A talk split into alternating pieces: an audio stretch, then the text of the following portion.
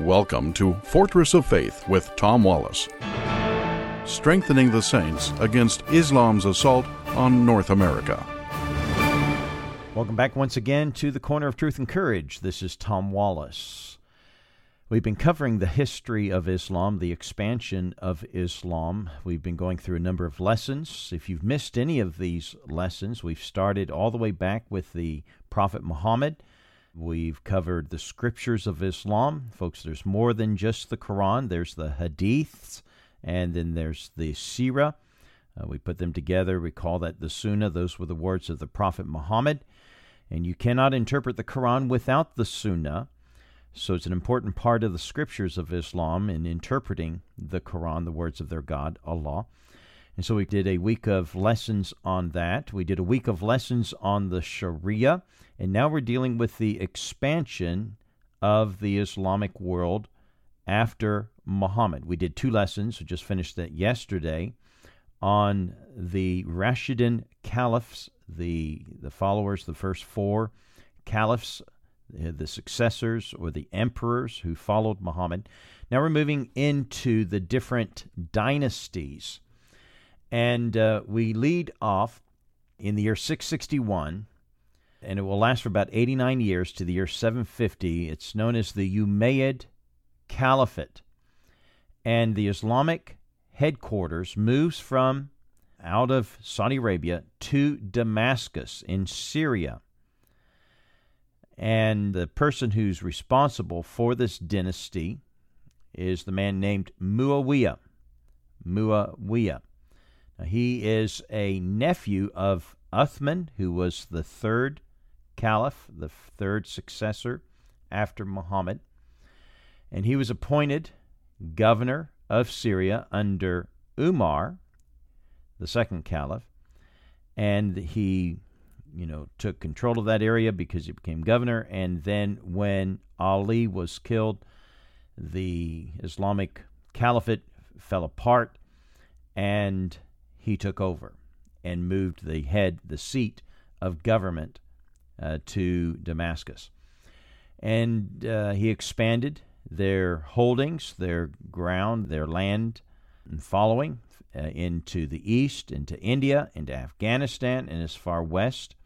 Primarily, they really moved west, North Africa, through Morocco, as far as west as Morocco, and then north into Europe, into Spain.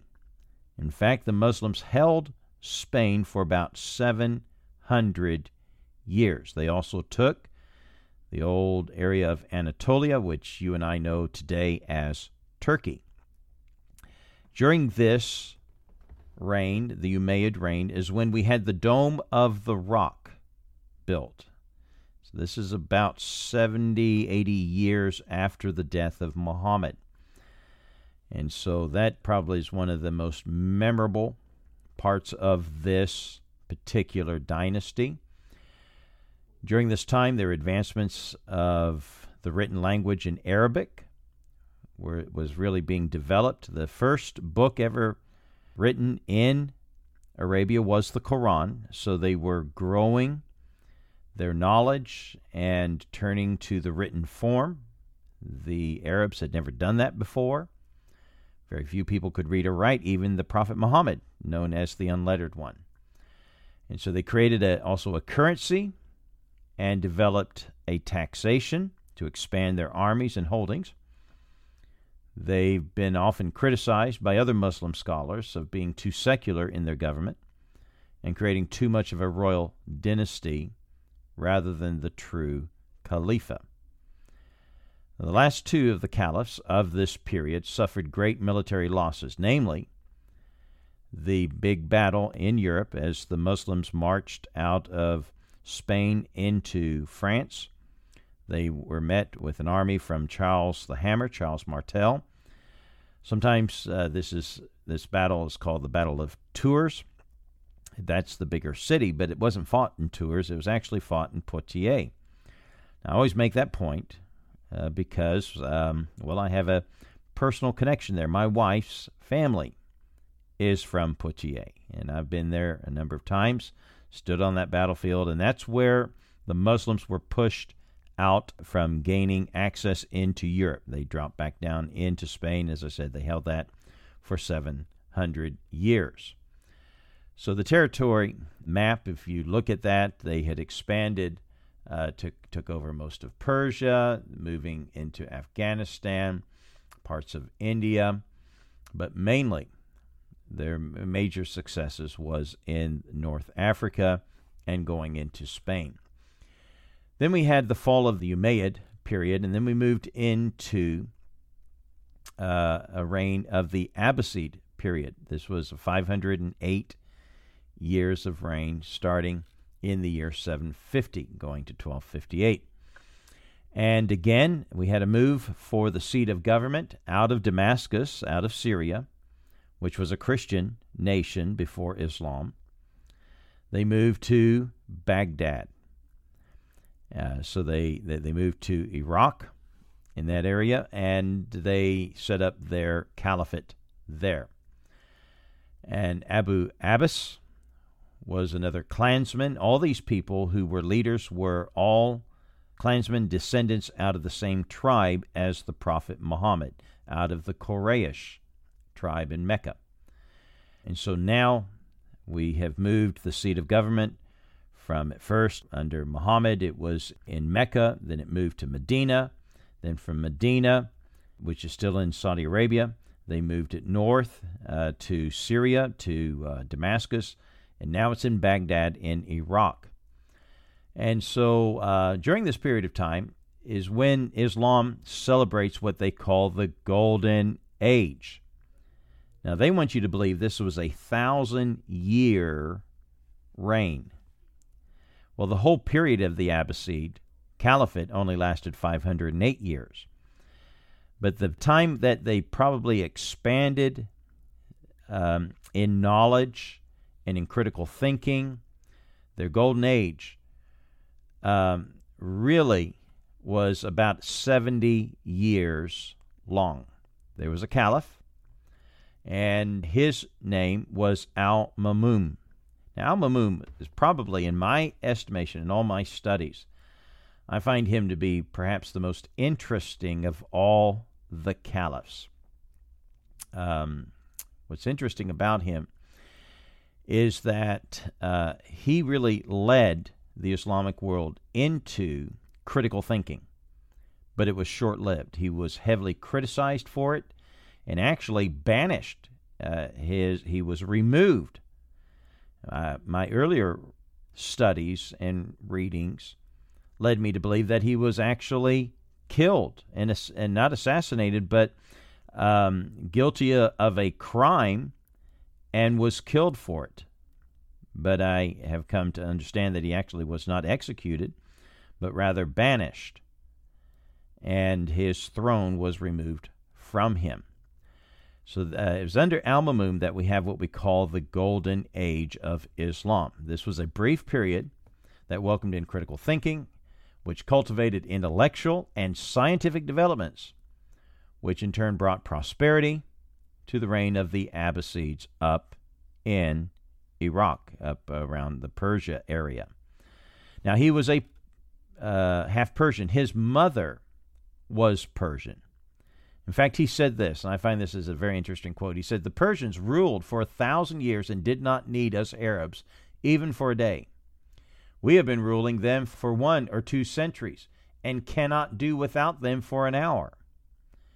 What was he admitting? He was admitting the advancement of the Persian society was so great they they had no need that the Arabs gave them nothing. The Arabs there's nothing that they benefited from the Arabs. But now the Arabs ruled them. And they've been ruling them for about one or two centuries. But they cannot do without the Persians, without their advancements, without their intellectual thinking for an hour. During this time, Al Mamun erected the House of Wisdom in Baghdad, where both Muslim and non Muslim scholars came to translate and gather works of the world's knowledge. And this is when the Kufic script was developed. And during this time, this is the two famous Qurans that I've talked about the Topkapi and the Samarkand. That uh, the Muslims had claimed for years and years and years that these were Uthman Qurans written 20 years after Muhammad's death. Uh, clearly, they weren't written in Arabia. They're written in Kufic script, which was developed during this time period in Iraq, in Persia. Um, it is true, and we do need to be honest about this, that there were some advancements by the Muslims during this time period, uh, by Muslim scholars in mathematics, and where we were brought the teachings of algebra from a man named Kitab al Jabbar. Algebra. This is where we get algebra. And the term algorithm was derived from al Khwarizmi. And so these were Muslim men, but more than that, they were Persians. And it was because of the Persian culture. It really wasn't due to Islam that the Muslims had developed these skills. It was really due to Persia. And being taken over by Islam, these men became Muslim. Another um, perhaps credit that we could give to them is the intellectual and scientific advancements of distillation credited to a man by the name of Jabbar ibn Hayyan.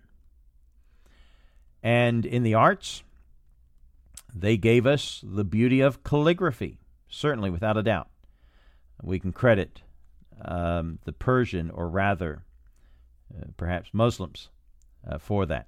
Another thing that we can credit them for literature, they gave us a book that was originally entitled the Book of 1001 Nights. When it was translated into English, we gave it a different name, the Arabian Nights. And finally, there's one last thing that we could probably credit this period of time.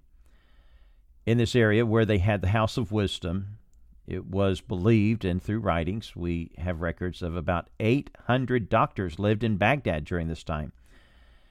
And one thing that they were able to uh, an advancement in the medical world, they were able to distinguish the difference between smallpox and measles. Not that they gave us a treatment necessarily or a cure, but that they could, you know, um, discover that there was a, a difference. Now, there are many different fallacious claims that they say that they invented, that the Muslim world invented during these times, um, which clearly each of these claims, uh, we can find credit uh, give, to be given to people many centuries before. So this was the Abbasid period. Other, we'll close with this, uh, notable regional caliphates uh, was the, uh, the Safavid Caliphate, which moved it to Iran and then finally the Ottoman Empire, which moved the seat of government to Istanbul, Turkey, and it came to an end in the year 1914, there at World War One. And so this has been the history, the advancement of the Islamic world, and largely it's been advanced through the sword. When we come back in tomorrow's broadcast, we'll talk about how Muslims have been trying to come into the West and we'll look into that. So join us again tomorrow at the Corner of Truth and Courage. God bless you.